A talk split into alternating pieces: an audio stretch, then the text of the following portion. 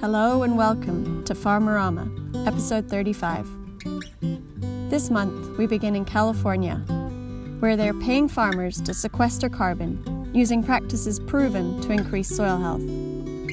We head to the home of democracy to hear how Greek citizens are bringing seed saving back to the people. In Somerset, we get some tips on starting a market garden. And we end up back in the USA, this time deep in Indiana, to hear how one college is using the power of education to transform the landscape of the Midwest. Charles Schembri is a longtime grower, farm manager, and soil conservationist. Nowadays, his main role is Vineyard Conservation Coordinator at Napa County Resource Conservation District.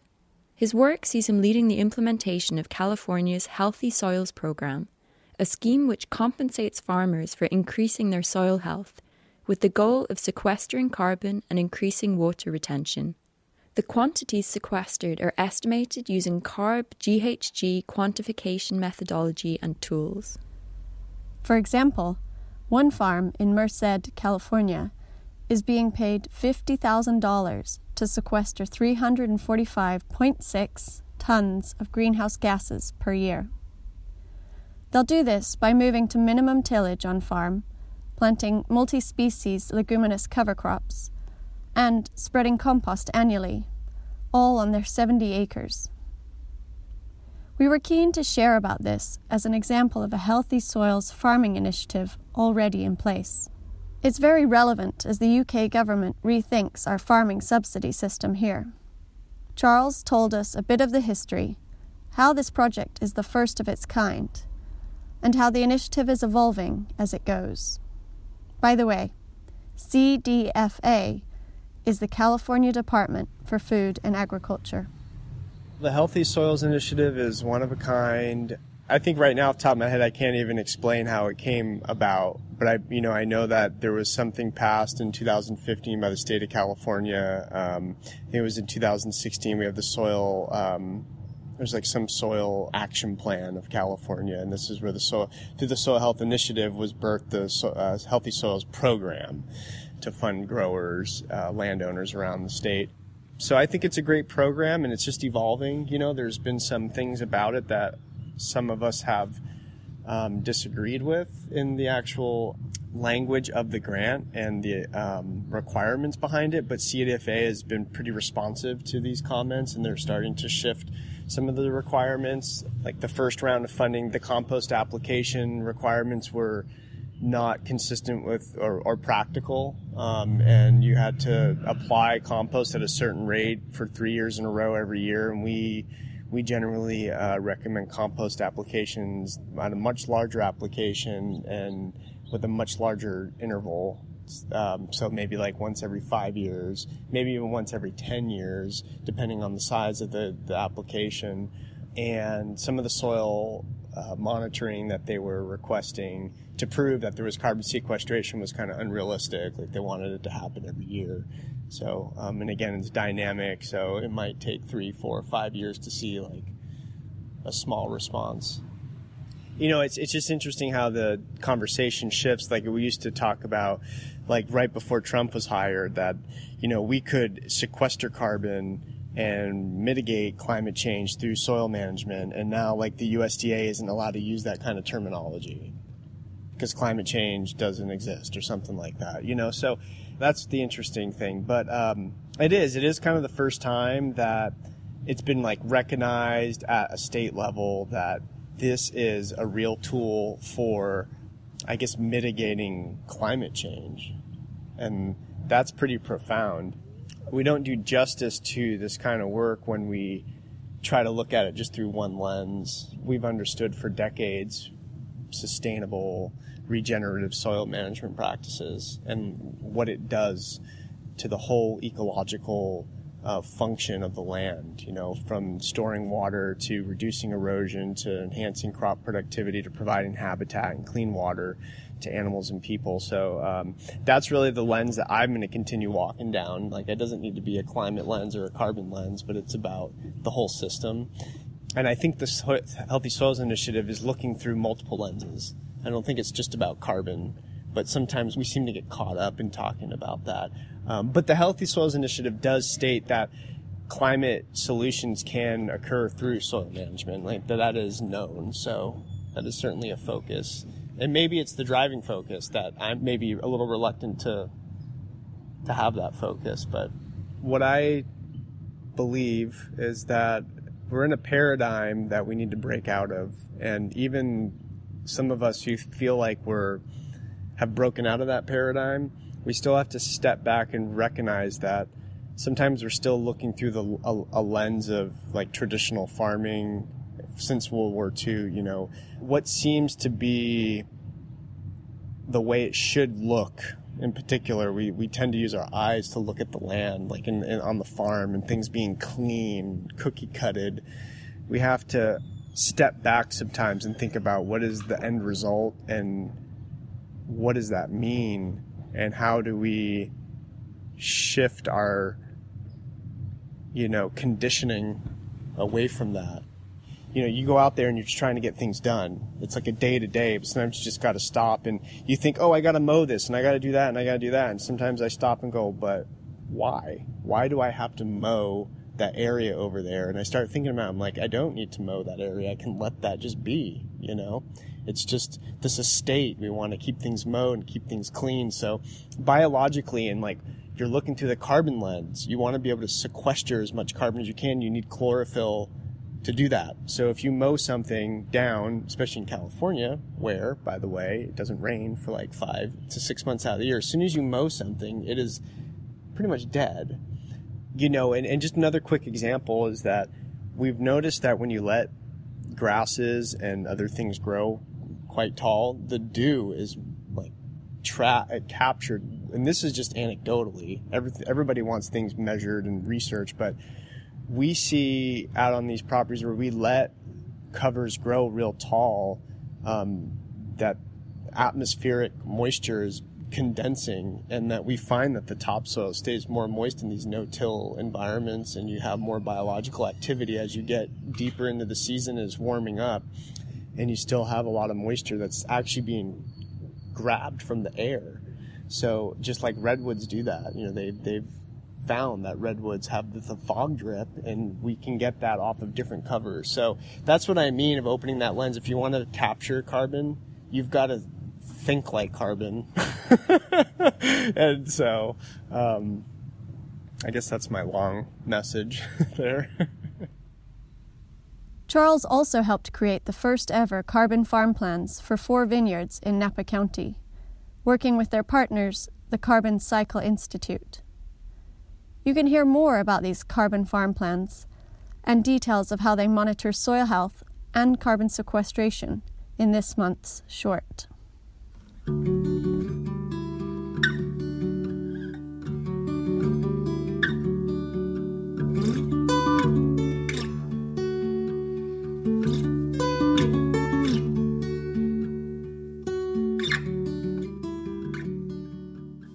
Peliti is a voluntary non-profit organisation based near Drama in Greece. It works to preserve agricultural biodiversity through the collection and exchange of traditional seeds. Its annual Seed Exchange Festival has inspired similar events across Europe, but it all started with one young man and a startling realization.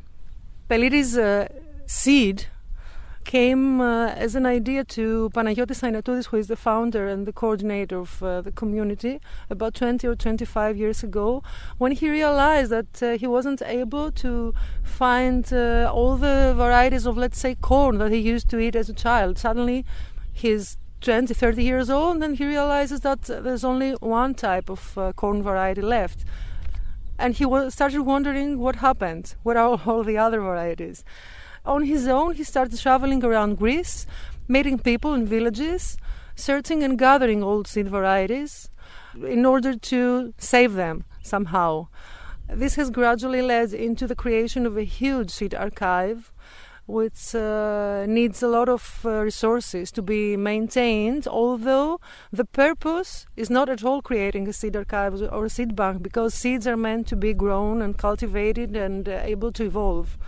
And this is uh, one aspect that uh, maybe we should shed some light on that seed banks although uh, people use it as an argument or politicians use it as an argument against the necessity of seed saving are not a solution on their own because of what I said before. Seeds are not meant to be kept in a refrigerator uh, dug under the, the earth they should be able to evolve, de- develop together with us and together with climate, together with the soil and the earth. Because they can do it, whereas the industrial varieties cannot do it. So right now, uh, Peliti is consisted of 20 local groups all over Europe, and also there's a group in Sofia, Bulgaria. We are all volunteers right now. During the past years, uh, Peliti is actively involved and networked with uh, other groups of seed savers around the world. Do you think that organizations like Peliti also do some sort of politics as well?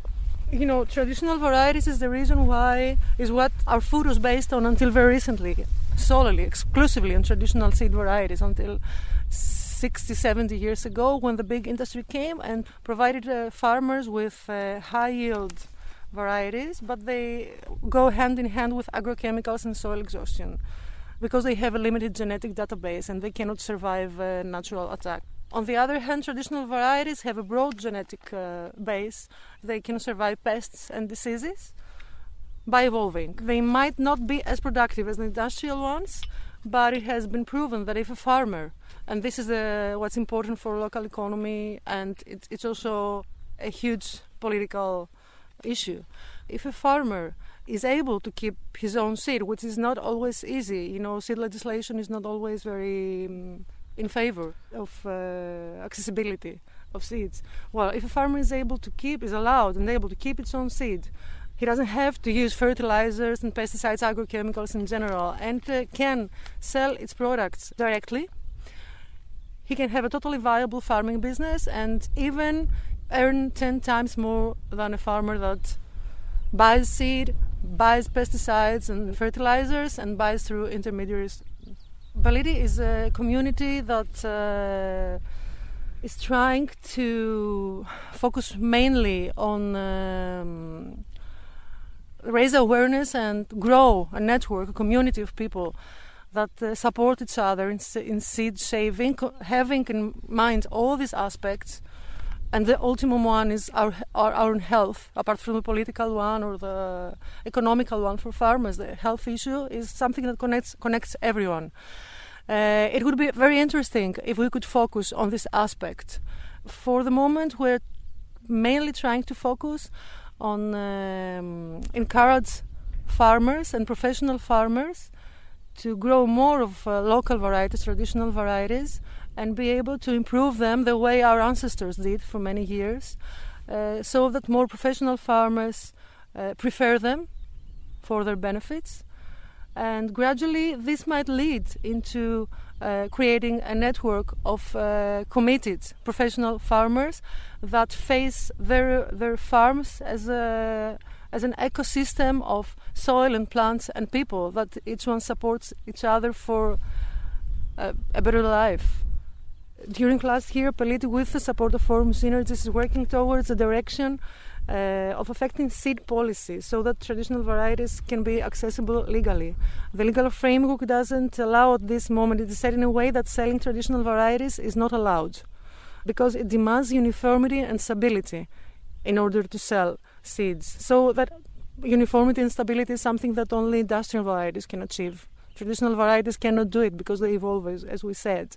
So it's a very crucial issue, and our main efforts right now, a big part of our efforts, of Peliti's efforts, is focused uh, on this.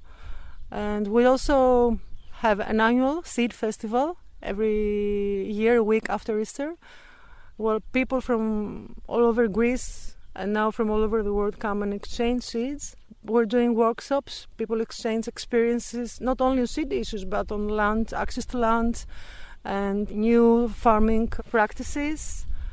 And we learn from one another. It's like a community that uh, each one teaches the other. As with all collective efforts, when different people gather, we have differences, but uh, having these common grounds in mind, uh, we try to find the connections, what unites us, and uh, step on it and uh, evolve and continue. You seem to give a lot of emphasis on the human to human relationships and interaction, uh, direct communication, knowledge exchange. I think the motto of Peliti is from hand to hand and from soul to soul. From hand to hand and from heart to heart. Do you think that there is space for new technologies to help catalyze this this this this strive for seed freedom, for food democracy, for solidarity based land use and so on? I think that new technologies are necessary, especially now that the food industry is so aggressively uh, addressing farmers. So if we want to create something different, we have to use new technologies that facilitate uh, what we do and our purpose. We already use technology that facilitates communication with each other within the country because we're in different parts of Greece. So it's necessary to use like the simplest form of uh, internet communication we could use technologies to improve our seed archive, monitor and control it somehow so that other people can uh, easily have access to what we have, maybe create a commons of uh, our seed archive so that other people can share. So it's a tool in our hands. And I think it's necessary for us to to use it effectively. Thanks to Pavlos and Ollie from the Grow Observatory for sending us this recording. The Grow Observatory is an EU wide citizen science project which helps people to grow food and care for their soils using regenerative practices. We have six other interviews from the project on our SoundCloud page, including an extended version of this one.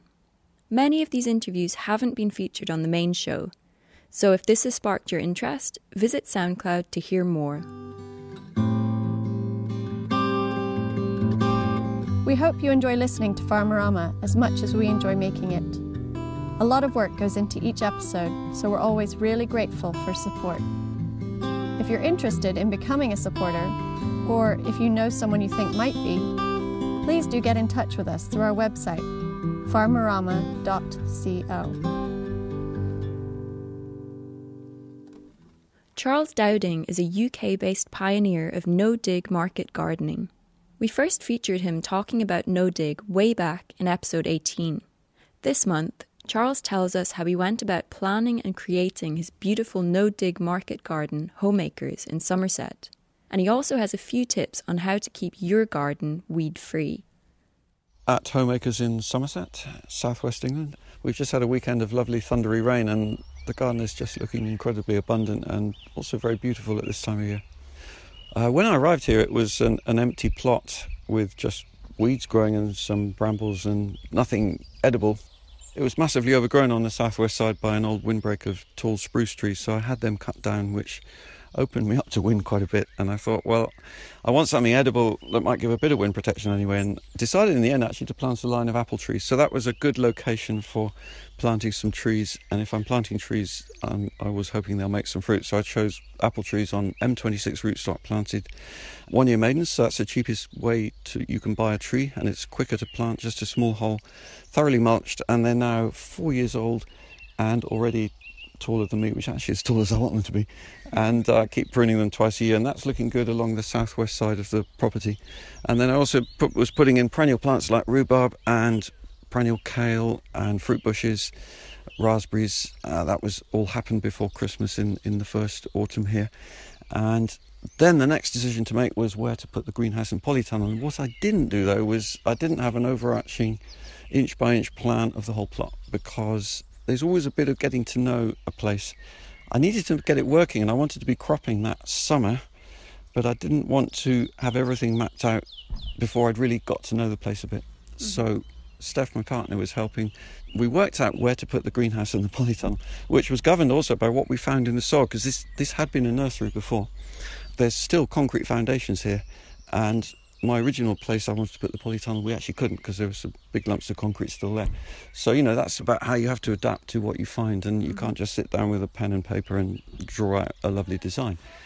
I put the perennials in first because they're the long term crop that take longer to establish, and so I wanted to get them in the ground just as soon as I could, really.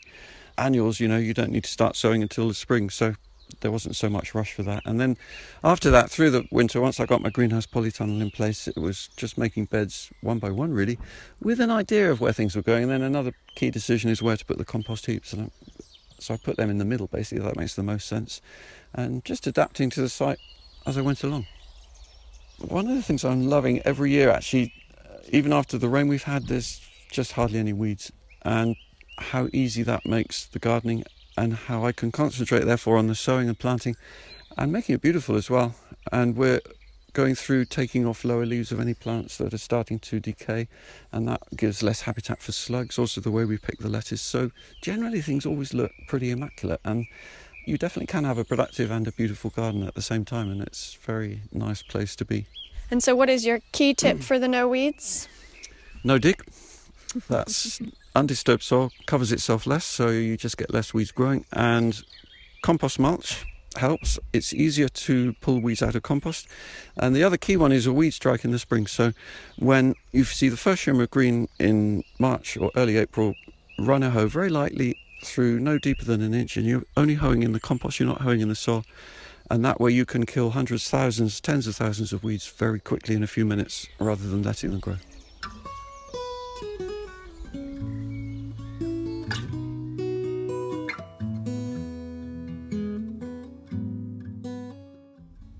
Merry Lea Sustainable Farm is part of the Environmental Learning Center at Goshen College in Indiana. You can drive for hundreds of miles passing vast expanses of corn and soybeans, with a tree here and there. But on arriving at Merry Lea, you're submerged into a lush prairie and woodland landscape with lakes all around. This is a working farm buzzing with diversity, a place for students to see just what's possible in the Midwest. John Mishler is Merry Lea's Director of Agroecology, and Ellie Schertz is the Assistant Farm Manager.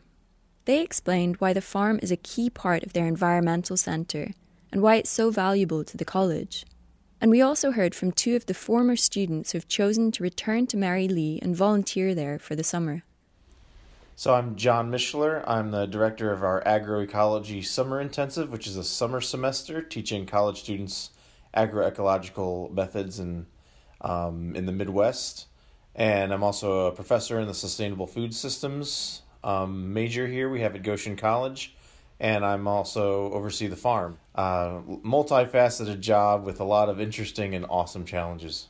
We, so we manage 100 acres here as the farm, as a subset of the Lea um, Nature Preserve.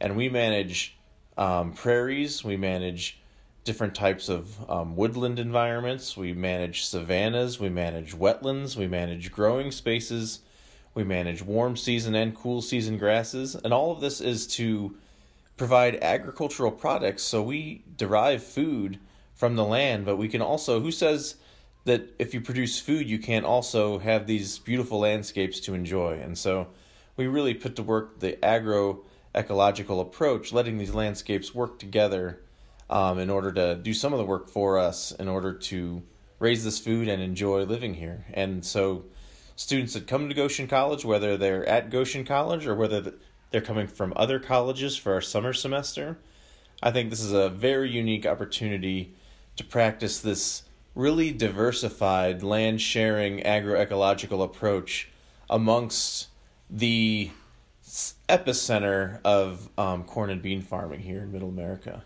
So, my name is Ellie Schertz, and I am the assistant farm manager here at Merry Lea Sustainable Farm.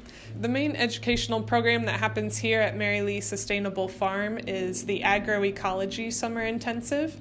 Um, it's a semester's worth of classes and hands on experience that happens here on the farm. Students live here for the summer and they get college credit. Um, they take classes in soils and vegetable crop management, uh, animal husbandry, and then more um, sociology type classes on food systems.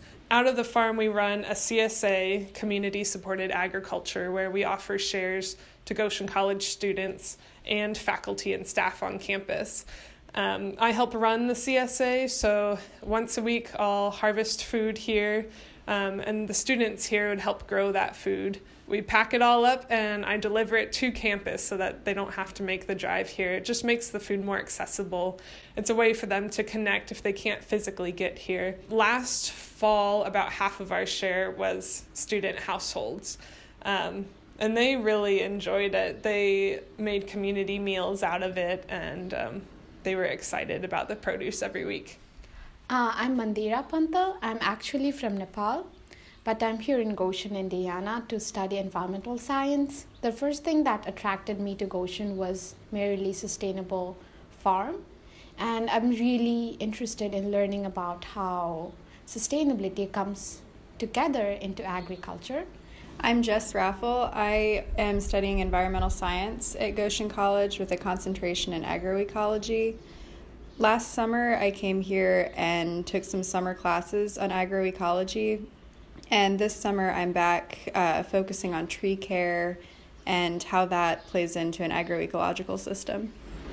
In working with the system and being able to learn while doing, I think that's something that a lot of other colleges don't do a lot of, is just giving freedom to the students. And that's very valuable as a, in a learning environment. You get to make mistakes, you get to learn from them, and that's a really important thing if you want to pursue a future or a career in the field that you're interested in. I was really surprised at how the whole system functions. And when you start farming, you become amazed every single day by every little sprout or every little flower that starts. You plant a seed, and then you also learn to be patient as you watch the seed grow, and you're just so worried about it. And it's it does sound ridiculous, but you start to care more about not just plants or animals, but also about people around you. One of the things that has surprised me is just how big some of the problems that we're dealing with are with the environment and how these really are systems problems. There are many aspects of um, the environment that need to change and also the way that people operate in order to see a more sustainable future in agriculture and food systems in general. Uh, even if you don't have any way to produce food on your own, learn where your food comes from, how you can help make the entire food industry better, how do you treat your waste that comes from food. That's a really big thing. Something I think that everyone should hear is that you can make a difference. Just start learning about the systems, growing your own food, getting involved, get your hands in the dirt, and you'll start to care. And that's what we need. Education is what has driven this spot at Merry Lea. We're here to educate the public as well as college students. Um, that's why we're here. So we have all kinds of projects going on all the time. Um, and it, it's an exciting place. Um, sometimes it's a little overwhelming to have so many projects to juggle, but it's exciting when students come in and, and are excited about what's happening and they tell other students. And, and some students come back for more than one summer. Maybe they're a student one summer and they come back for an internship because they're so excited about it.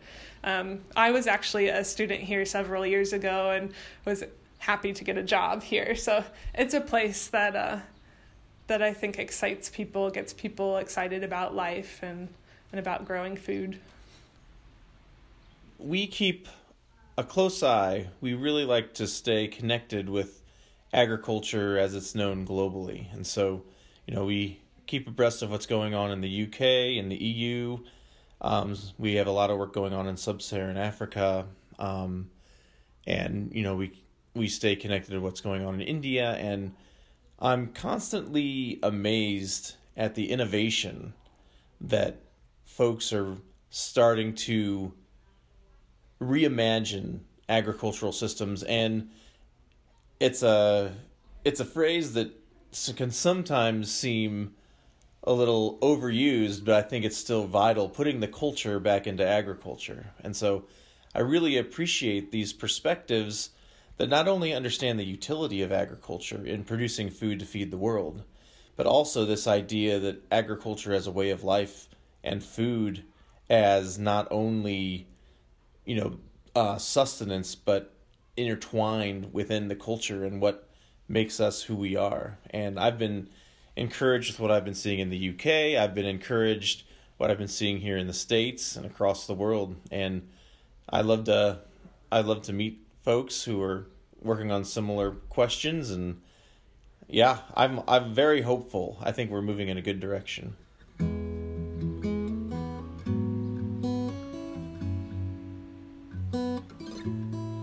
This episode was produced by Abby, Joe, and me, Katie. Thanks to the team at Grow Observatory for sending in the recording from Greece. And thank you as always to Annie Landless for keeping everyone up to date on social media. And to all of our guests and listeners. The Farmerama theme music comes from Owen Barrett.